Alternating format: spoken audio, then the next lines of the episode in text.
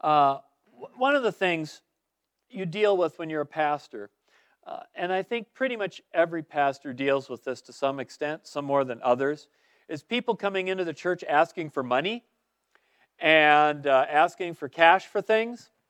Uh, I, uh, uh, when I was starting out, I was in the Chicago suburbs, and I remember sitting there in my office. It was a smaller church building, and people could find me real easily. This young woman, she's in her 20s, she comes in and tells me that she's about to get evicted.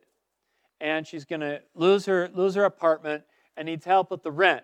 And but she goes i'm not asking for cash. You, you can uh, here's the name of my landlord.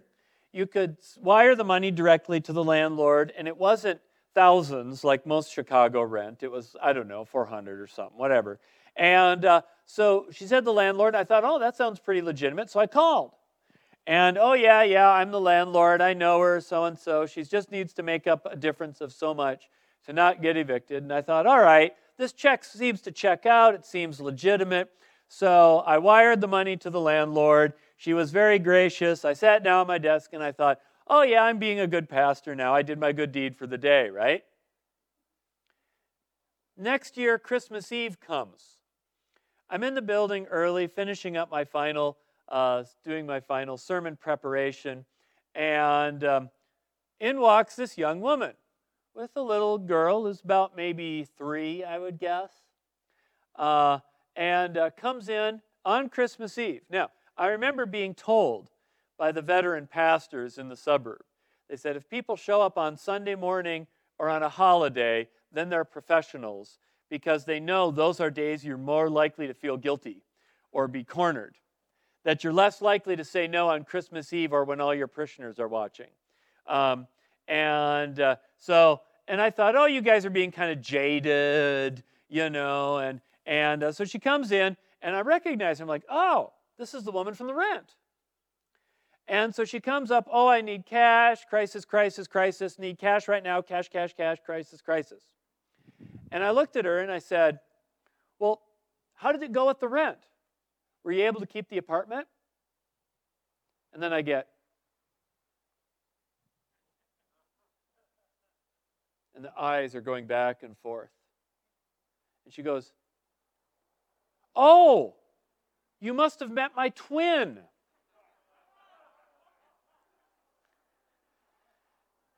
And I thought, oh.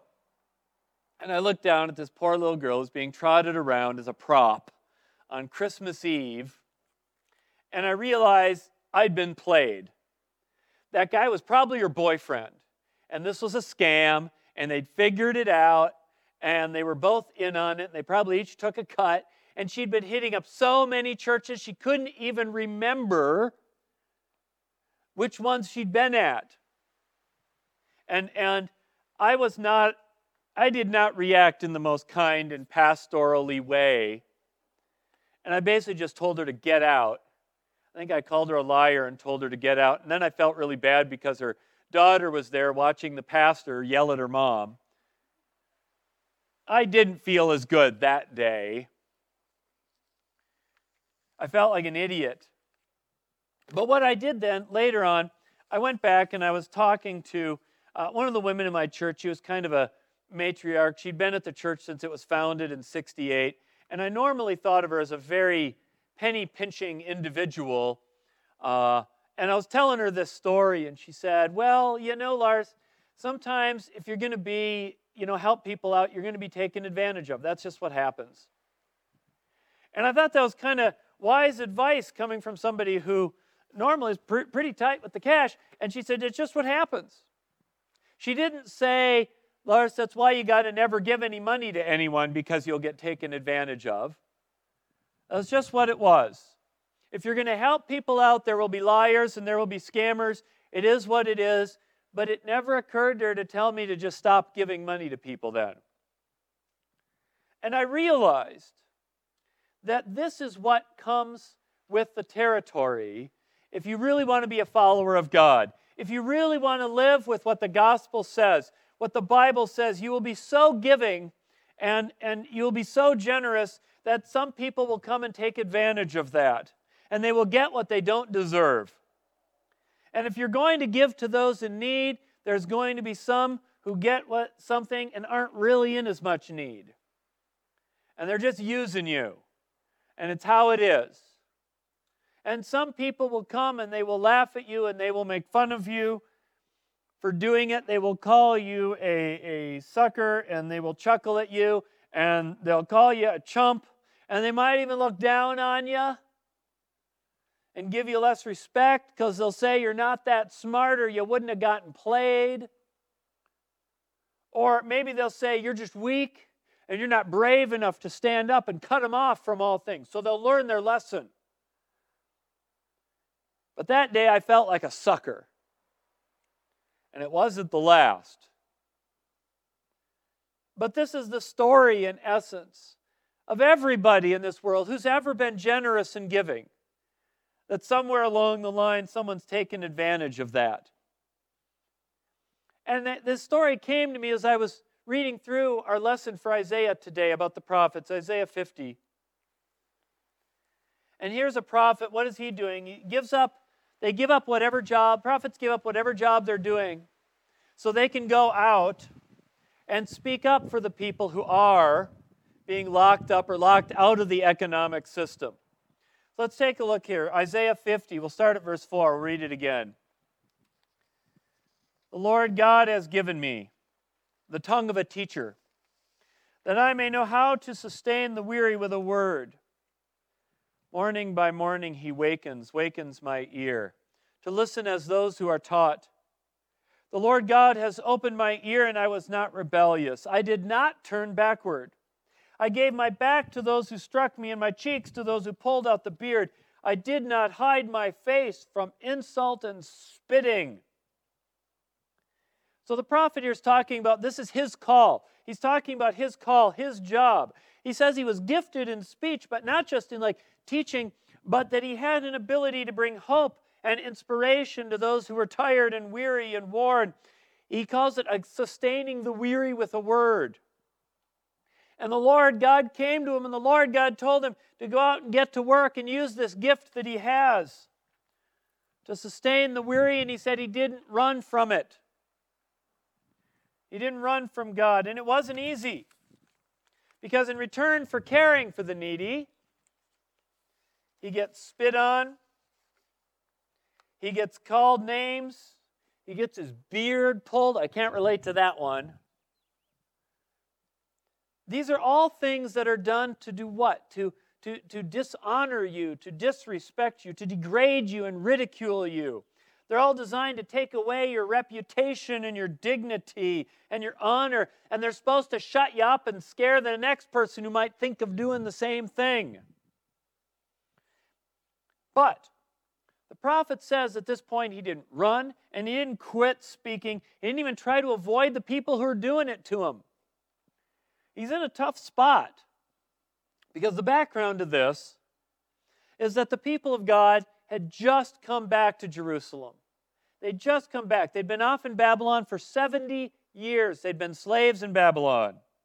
70 years having to do what they were told. 70 years without dignity or honor or even a place in the class system, being so far down they were out of it, almost not recognized as people. And the prophets had said, they had said that this exile was a punishment for the injustices that they did in the city of Jerusalem, for the economic system they had that hurt the poor, that locked them out of opportunity.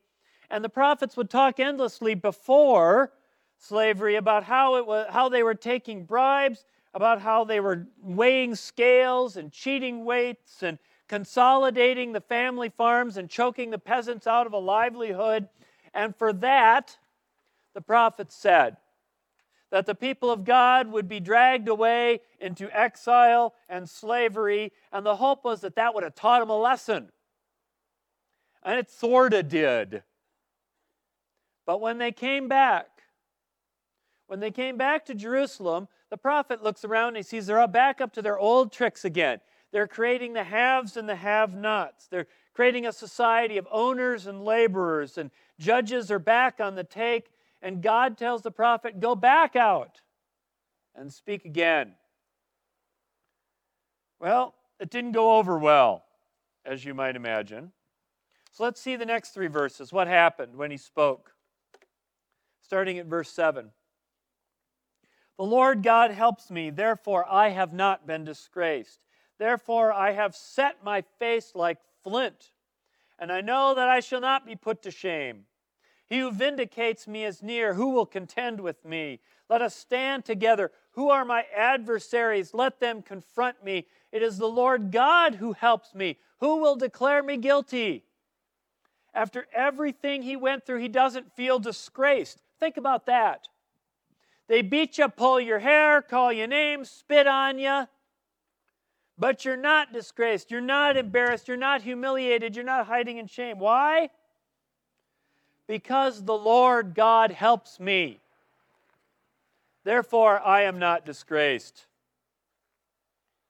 My reputation, my dignity, my worth, my standing do not come from the people who mock me, but they come from the Lord. They do not determine my dignity. They do not own it, and it isn't theirs to take away. I get my dignity from the Lord God. And no matter what you do, you cannot take that away. No matter how many times you call me a sucker, it doesn't matter. No matter how many times you call me a loser and a chump, it doesn't matter. No matter how many times you tell me I'm making it worse by giving to people who don't deserve it, it doesn't matter. No matter what names you call me or things you throw at me, it doesn't matter. My dignity does not depend on your opinion. It comes from being a child of God. And my dignity and worth as a human being is not yours to take away. This is why I don't care if you call me a sucker for being too generous and too loving and too giving, because I don't need you to think that I'm this shrewd, world savvy, cool guy who's just a little bit too sharp to be caught in one of those things.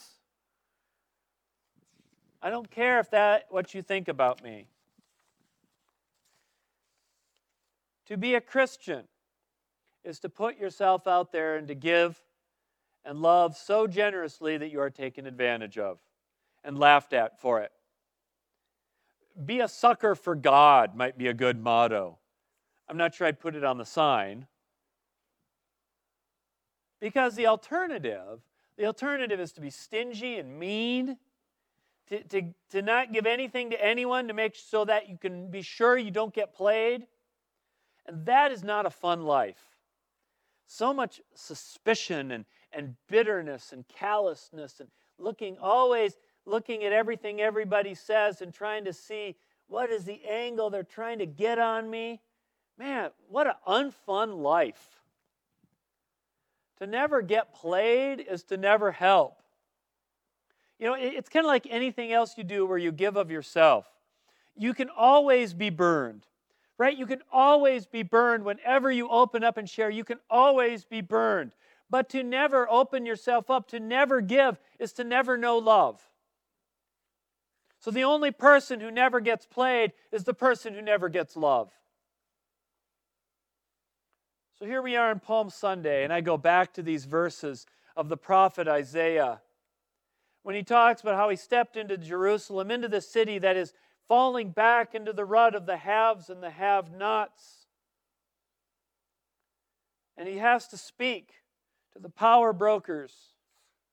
And he has to do it for people who may not even care about him. And they were ungrateful and unthankful, and at times they spit on him and called him names, and he gave everything for them, anyways. He was, in many ways, the greatest sucker for God until another one would come and give of himself and empty himself for people who sometimes cared and sometimes didn't. He was the greatest sucker of all time, showing the greatest love of all time.